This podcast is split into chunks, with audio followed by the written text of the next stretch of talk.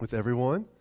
I'm, man, just a room full of friends and heroes. It's just so good to be together with and worshiping with people that are that are really in the trenches and like making, I just honored to be in worshiping God and following God with some great people. And I believe he's got something good for us today from his word. I uh, this is the first time I've spoken on a Sunday for a few months, actually. Um, if you have been around or if you know me, you know, and I don't want to go into this too much or, you know, focus on this, but our family's been through the incredibly challenging process over the last year of my wife, Reagan, getting cancer, and then she passed away in January, and we took some really good time to, to process that, and God has been with us in that place and just doing good things. And um, obviously it's difficult, but seeing God's faithfulness and just the, the, the, the miracle, really, of having peace and hope and even joy come in the middle of, of the situation. And increasingly for the last few weeks, I've been like, oh man, I just can't, I just got so much I want to unload with people. Like, hey, when, when can I preach again, basically?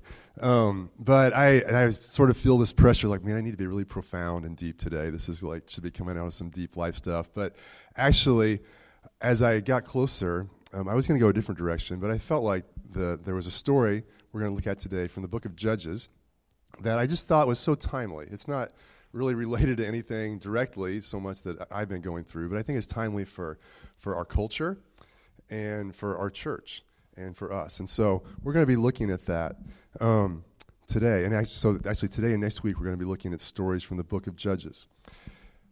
The I think we all know that the times we live in are pretty intense, right? We've got a first biggest war in Europe in like what's eighty years, seventy years.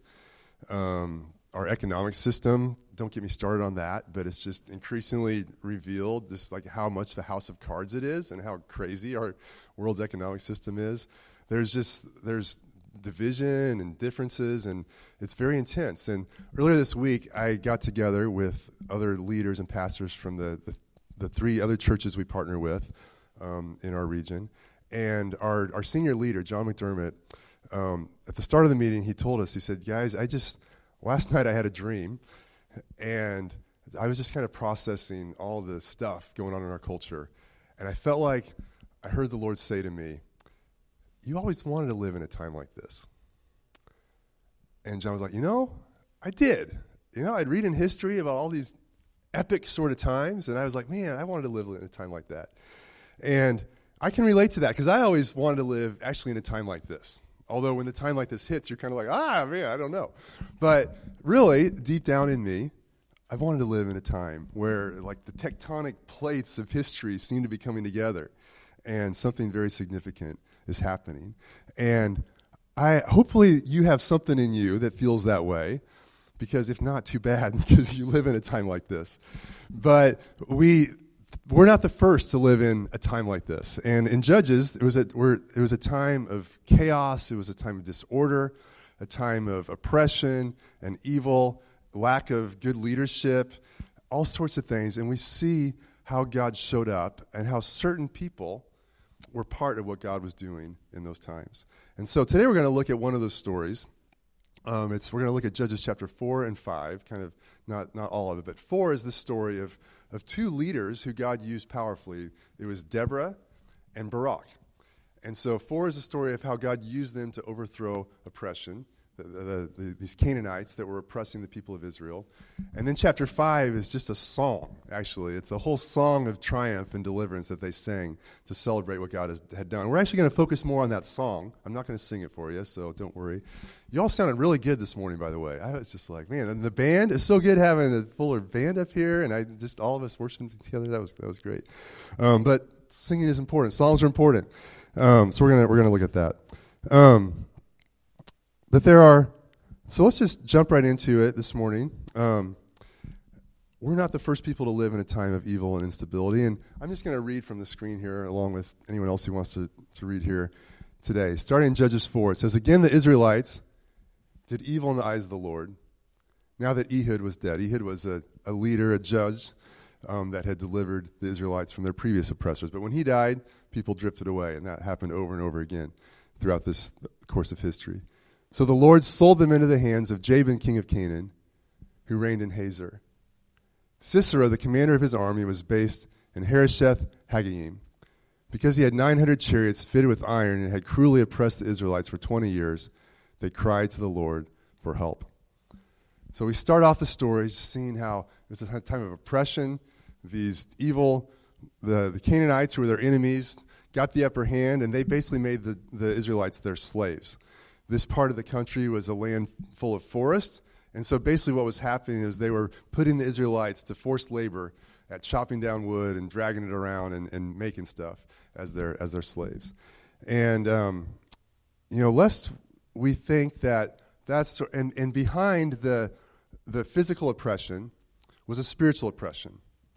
These were evil kings, evil cultures. They were they worshipped other gods, and there was all sorts of, of, of evil and sin that was prevalent in the culture as a result of evil having the upper hand. And I just want to, we're going to, I just think it's important to realize that those same battle, the same that same battle is going on throughout history and today. And we're going to listen to this recording. I back when I was a kid, it was before the internet, and there was this thing called radio. Any, you guys know radio? Yeah, it's still around, kind of, but not not like it was back then. And there was a one of the most famous radio people was a guy named Paul Harvey, who.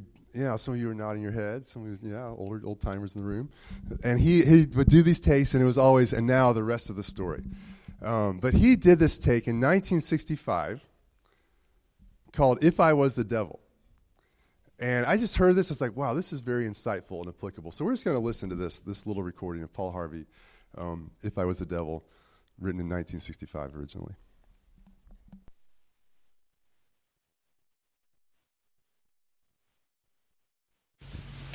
If I were the devil, if I were the devil,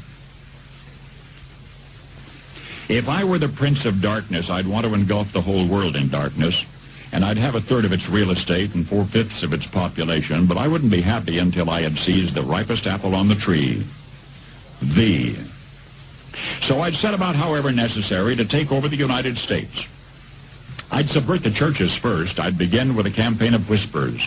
With the wisdom of a serpent, I would whisper to you as I whispered to Eve, do as you please. To the young, I would whisper that the Bible is a myth. I would convince them that man created God instead of the other way around. I would confide that what's bad is good and what's good is square. And the old I would teach to pray after me, Our Father, which art in Washington. And then I'd get organized. I'd educate authors in how to make lurid literature exciting so that anything else would appear dull and uninteresting. I'd threaten T V with dirtier movies and vice versa. I'd peddle narcotics to whom I could. I'd sell alcohol to ladies and gentlemen of distinction. I'd tranquilize the rest with pills.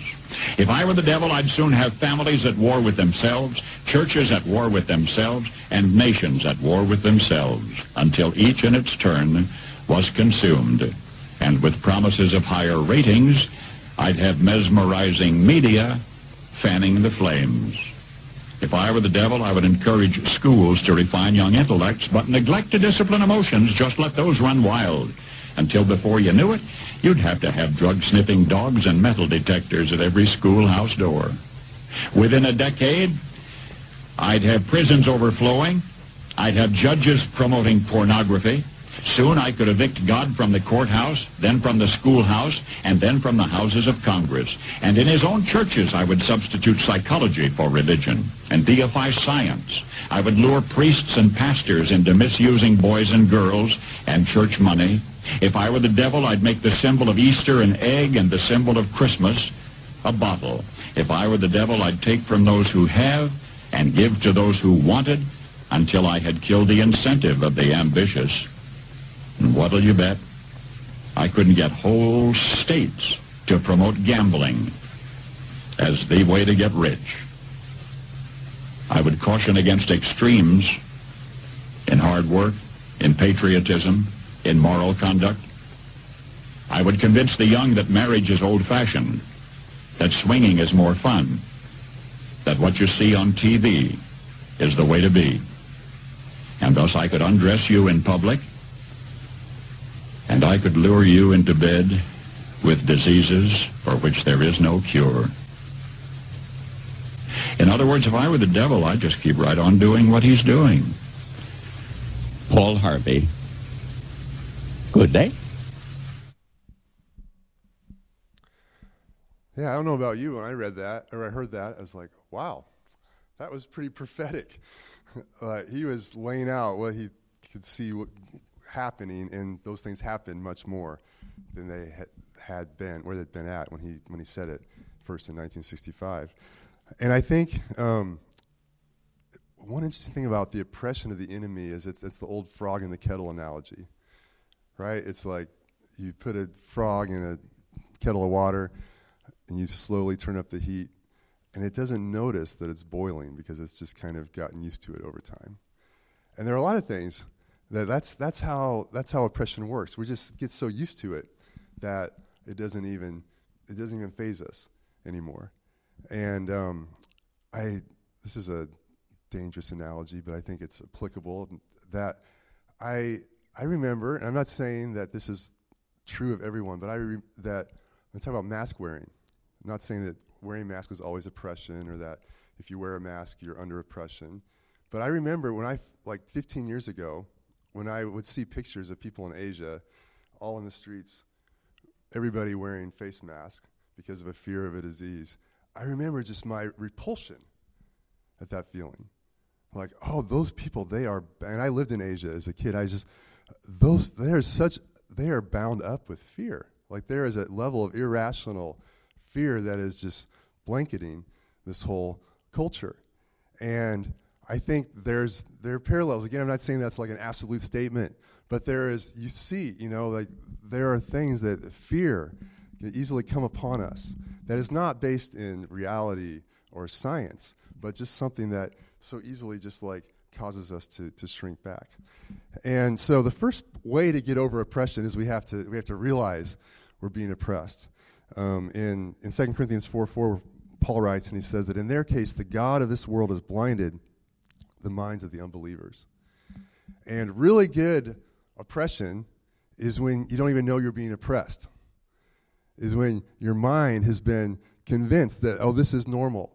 This is okay. This is just, there's a there's a rationale for it, and you're kind of going along with it. That's the best kind of, of oppression, and that's oftentimes what, what, what happens. Um, with, with our enemy, with the enemy of our souls. So in Judges four, um, there's this this account, and we'll go back to it. So now Deborah, a prophet, the wife of Lapidoth, was leading Israel at that time. She held court under the palm of Deborah between Ramah and Bethel in the hill country of Ephraim, and the Israelites went up to her to have their disputes decided. She sent for Barak, son of Abinoam, from Kedesh and Naphtali, and said to him, "The Lord, the God of Israel, commands you, go take with you ten thousand men of Naphtali and Zebulun and lead them up to Mount Tabor. I will lead Sisera, the commander of Jabin's army, with his chariots and his troops to the Kishon River and give him into your hands." Barak said to her, "If you go with me, I will go. But if you don't go with me, I won't go." "Certainly I will go with you," said Deborah, "but because of the course you are taking, the honor will not be yours. For the Lord will deliver Sisera into the hands of a woman." So Deborah went with Barak to Kedesh. It's interesting just that there is a, God wants that he lost honor because of his response. His response was pretty good. He said yes, but it would have been better if he didn't hesitate, if he would have been quicker to say, okay, yeah, let's do it. And because of that, the full honor that was available for him was not going to be given to him, but it was going to be given to a woman. And so, but he he, he did pretty good. He still, he he moved on. Um, verse ten, there Barak, son of Zebulun and Naphtali, those were two of the tribes of Israel, and ten thousand men went up with him under his command. Deborah also went up with him. And uh, so he responds, this, this army is gathered, and basically there was a quick victory. And the Canaanites turned tail and ran for their lives, and the leader of the, the Canaanites, a guy named Sisera, who's mentioned here, he fled to the tent of this this house, and the wife was named Jael, and it's a really cool story. It's not in most kids' Bible storybooks, but he thought she was an ally. And he's like, hey, can I come in? She's like, sure, come on in. And he said, I'm hung, I'm thirsty. Can I have some water? She's like, hey, let me get you some milk. Even better. And so she gives him this great thing of milk. And here's a couch. Go, here's a bed. Go ahead, take a nap. You're exhausted. He lies down and sleeps. And while he's asleep, she takes a tent peg and a hammer and drives it into his temple. Just smashes the tent peg right through his skull, right into his temple, and he dies.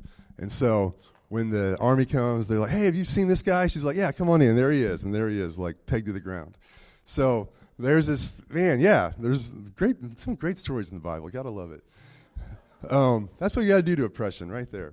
So uh, the next chapter is this song of victory and celebration about what God had done. And it the, the tide turned. Um, Because of that, at the end of the chapter, verse twenty-three and twenty-four, it says, on that day, God subdued Jabin, king of Canaan, before the Israelites. And the hand of the Israelites pressed harder and harder against Jabin, king of Canaan, until they destroyed him. So they got to celebrate. They got to sing a song. It's interesting, like songs tell a lot about what's going on in a culture. It's very important. Um, in, the, in ancient Israel, before the Israelite army went into battle, they were led by their priests and their worship team. They're musicians singing praises of God. That was the beginning, like the le- leading them into battle, and here afterwards as well. Um, so let's just we're gonna we're gonna just sing, not sing. We're gonna read through most of this most of this song. Uh, on that day, Deborah and Barak, son of Abinoam, sang this song, and this is really our kind of if there was one verse to to focus on for our theme today, it's right here. When the princes in Israel take the lead, when the people willingly offer themselves. Praise the Lord. When the princes in Israel take the lead, or some translations say, when the leaders lead and the people offer themselves freely, praise the Lord. What led to the victory? What led to oppression being pushed back? It was when leaders led and people willingly offered their whole lives. That word, um, take the lead, it's actually not used anywhere else like this in the in, in the Bible. Um, it's not a translated lead other places. It literally means, and here's a here's a definition, to let go, loose, unbind, remove restraint from, free, or unclothe. It's the image of a, a turban coming off of someone's head. It's kind of like uh, Clay's Clay's in the other room working with the kids, right, today? But he's you know used to work at the dining center. And you got to, if you work in a dining center or a restaurant, certain places around food, in the, in the kitchen, you got to put a hairnet on, right? You got to protect your hair. Well, this is like taking the hairnet off. It's it's like letting it all hang out. That's the idea. It's it's unbinding something. It's removing the restraints. It's removing the things that keep you in check. And when the princes are unbound. I just think that's really our, our, our the title of this message is Unbound. Unbound leaders, unbound people. Becoming unbound. So many of us are, are bound up by so fears, insecurities, approval of other people, all the things that tie us up. And even Barak, you know, he was the top choice, but even he didn't respond as fully as would have been ideal because he was like codependent with Deborah. He was feeling like, oh man, yeah, I, I need I need you to stand with me before I'm willing to take that step. And fortunately, he got past that. But um, you know, the main reason that we don't take the lead in life is because we're bound up by something on the inside. There's something, or more than one thing, that that ties that holds us back. Um, I you know our our culture too. I think it's so endemic of leadership today is that. What we see is calculating leadership, calculated leadership, like always like testing the wind and being so like so many steps, and there's media and there's all the implications and thinking through all that, and there's a place for strategy, but when it's so calculated, that's not the kind of leadership that God is calling us into. There's a place of, of just knowing like this is there's injustice and we need to do something, and I'm going to give my all to be part of rising up. I know for the first half of my life, I was so bound up with fears and insecurities, and I was so shy. I was just the quietest guy in my class. And it was, I can remember, I wasn't like that as a little kid, but I remember the encounter in first grade where just shame came into my life and this, this self-awareness. And I just like, from that point on, I was so just afraid of saying, of opening my mouth. And I just remember being in class situations or with my friends and just like, just terrified. And when people with attention would come to me, I was just like so bound up with fear. And thank God, one of the greatest evidences, Michael t- was talking about miracles in worship. Man, that was a miracle in my life, that when I really said yes to Jesus at a greater level, and then when I opened up my life and asked him to fill me with the Holy Spirit, like that changed. And I found myself speaking up in my classes in college and starting a Bible study on my dorm floor and inviting the, the, the other R A on my floor, to, who was uh, the president of the L G B T group at my university, inviting him to a debate in front of our dorm. I was like, what happened to this kid? Well, God did a work, and he began to unbind me. And that was that's what he wants to do in our lives. That's what he does in our lives. Um, he unbinds us. Many of us, now I believe today, there's, there are things that God wants to just say, you know, there's that, that thing, that fear, that insecurity, that belief. I want to unbind you from that. Let's keep reading here because it's such a good song. Hear this, you kings. Listen, you rulers. I, even I, will sing to the Lord. I will praise the Lord, the God of Israel, in song. When you, Lord, went out from Seir, when you marched from the land of Edom, the earth shook, the heavens poured, the clouds poured down water. The mountains quaked before the Lord, the one of Sinai, before the Lord, the God of Israel.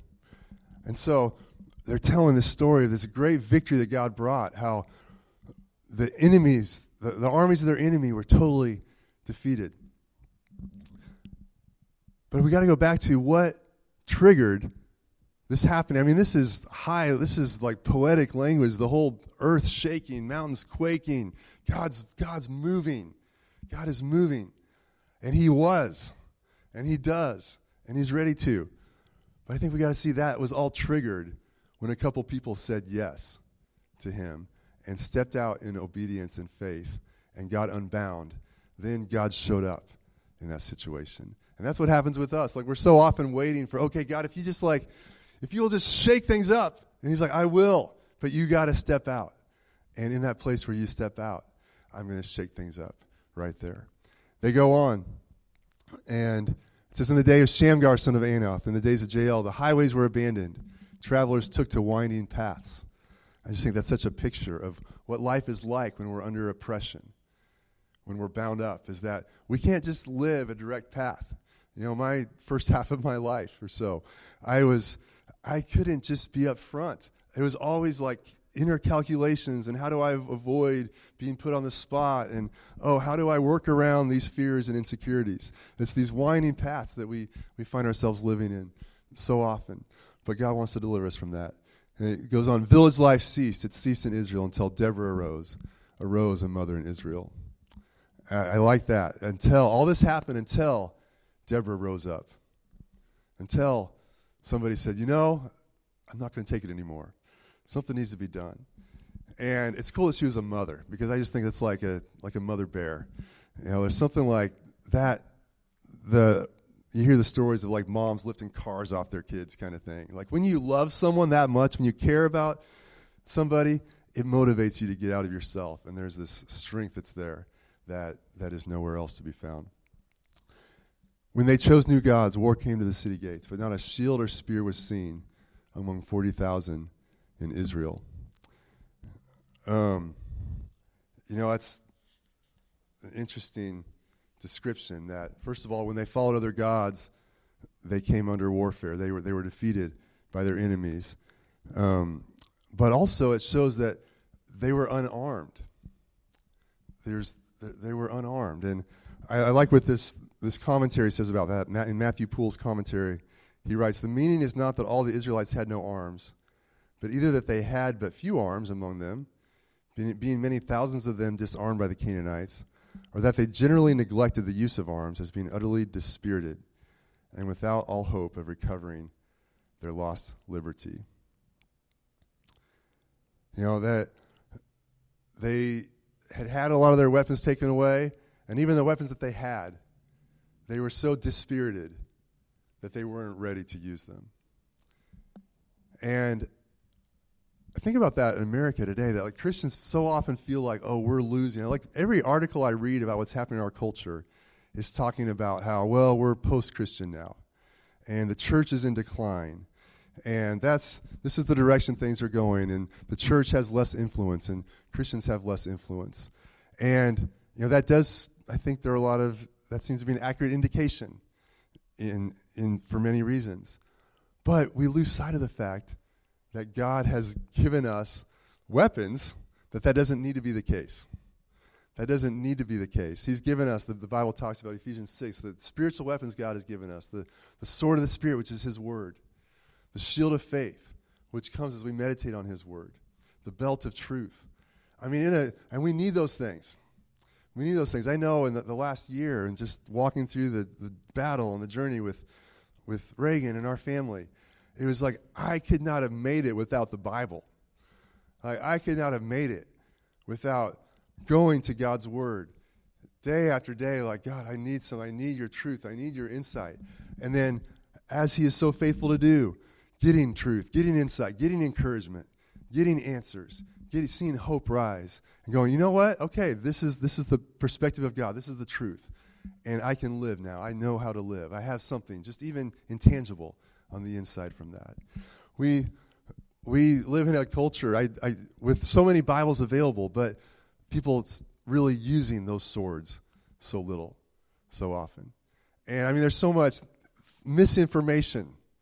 Even just to find the truth, there's misinformation from Russia, there's misinformation from China, there's misinformation from big media, there's, you know, misinformation from all sorts of sources, all sorts of governments, maybe even our own.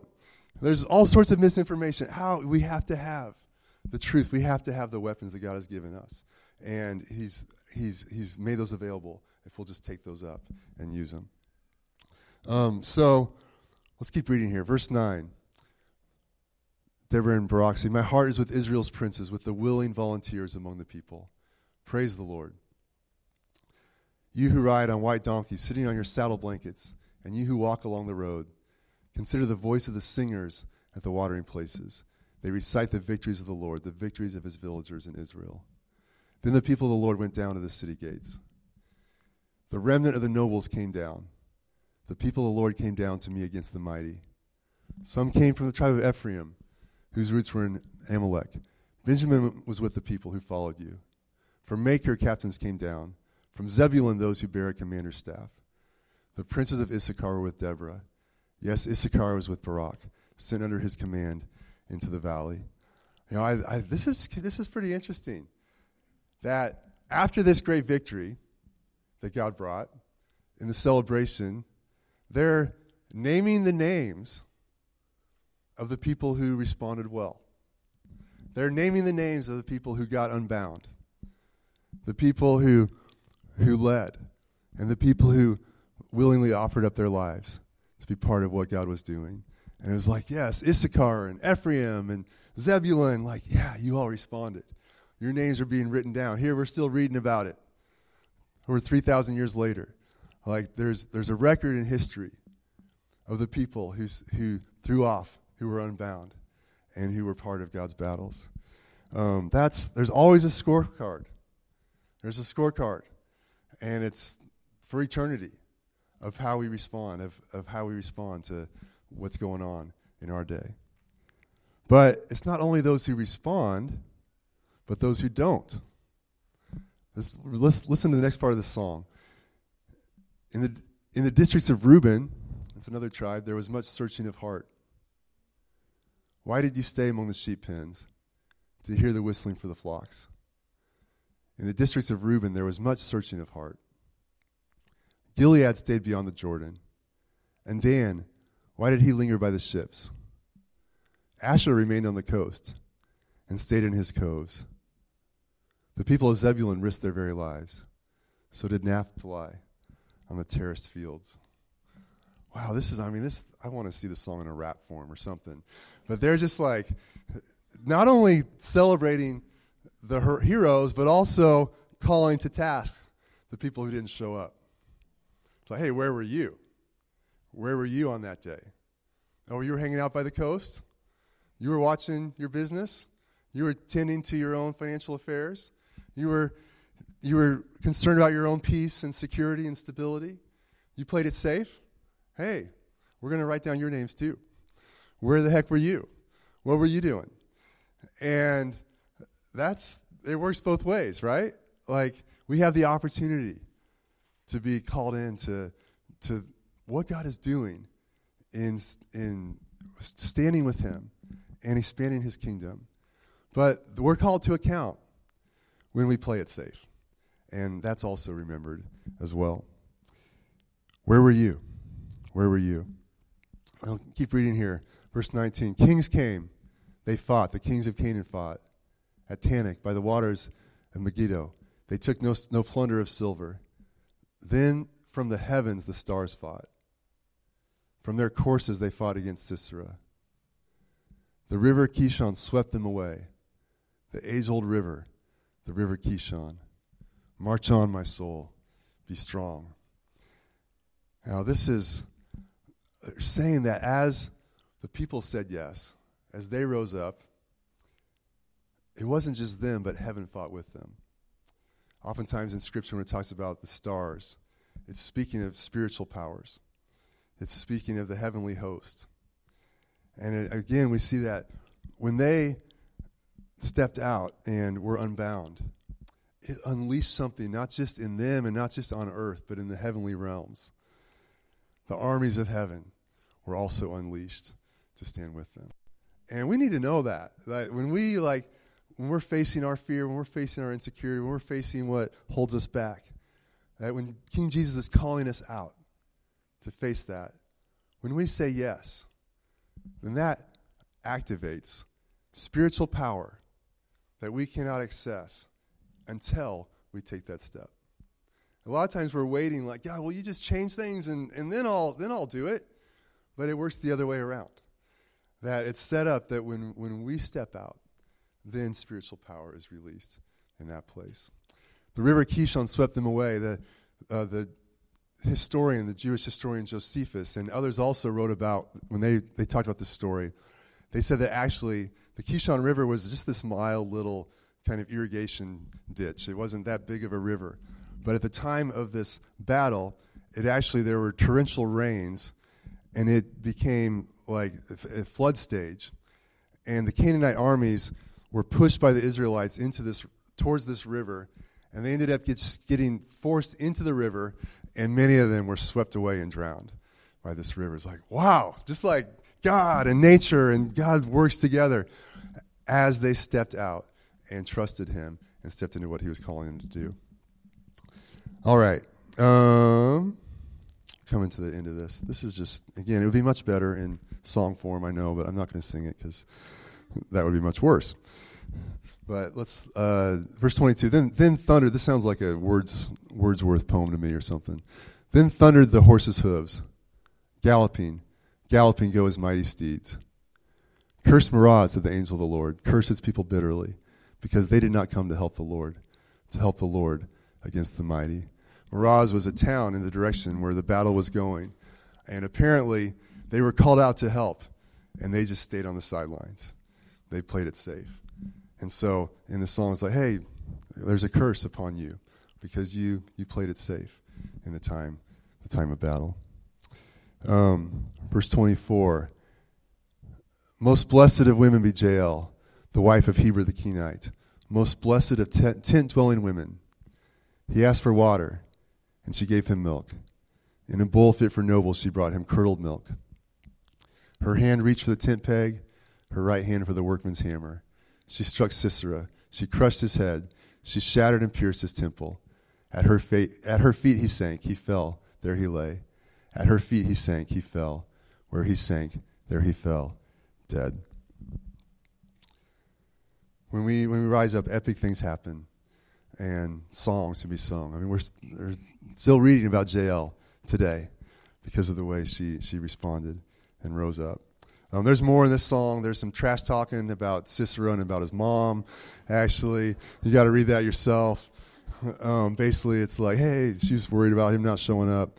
Um, but verse thirty-one, we'll skip ahead of that, ends the song. So may all of your enemies perish, Lord, but may all who love you be like the sun when it rises in its strength. Then the land had peace for forty years. Wow. The land, and when they got unbound, it led to peace, not just for them, but for the whole nation, for a whole other generation, for forty years. So what are our takeaways? I just want to give us three quick quick takeaways um, from this. There's, there's a lot. But one, see the oppression. We can't get free of the oppression until we see it. We gotta, we gotta see the places where the enemy has got his foot on our neck, and we're we're bound up. That may be a certain fear, that may be pride, that may be lust, that may be whatever it is. But where is the enemy oppressing you? Um, you know, there. Where is he oppressing our culture? There's so many places we could talk about. We could talk about the oppression of the unborn. We could talk about big tech. We could talk about um, big just uh, how drugs are used. So many people are in, being oppressed through drug use, legal and illegal. Um, we can talk about ungodly political authorities around the world. There's there's so much oppression, and discontent is a great motivator for us to realize, man, things are not okay. There is the world is not the way God wants it to be.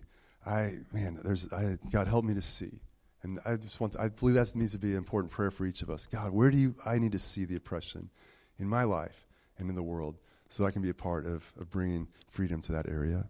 So see the oppression, and the second thing we second thing we got to do is get free ourselves. We got to get free ourselves. Um, Barak had to get free himself, and we have to.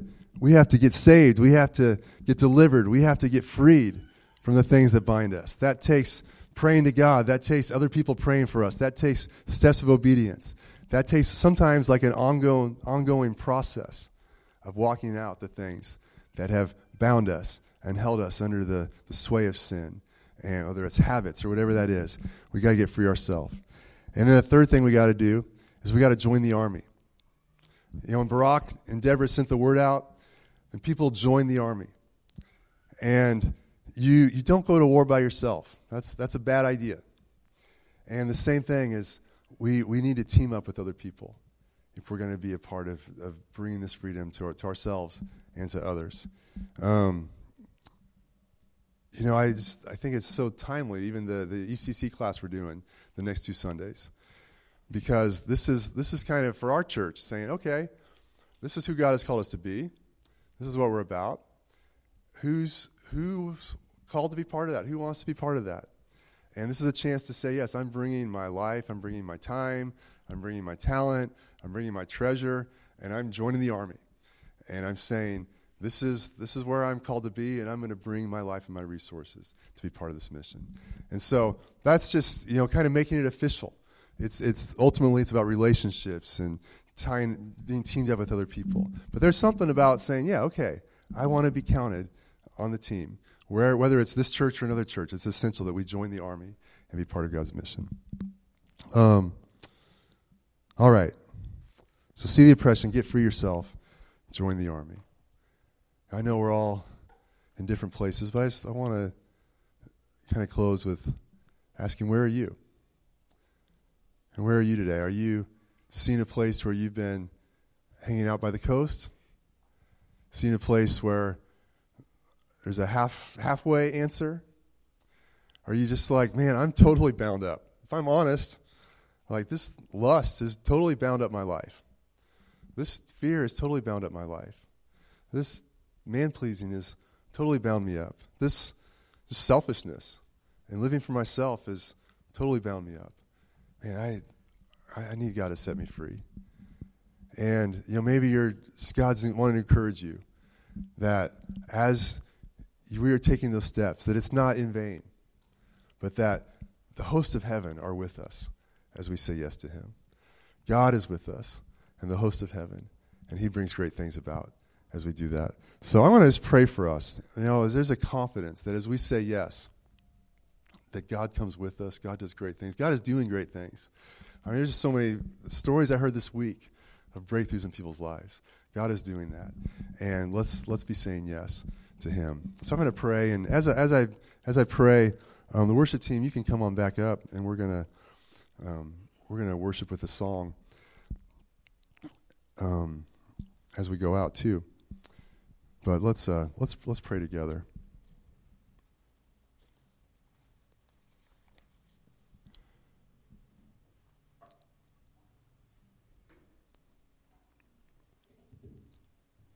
Father, I worship you this morning.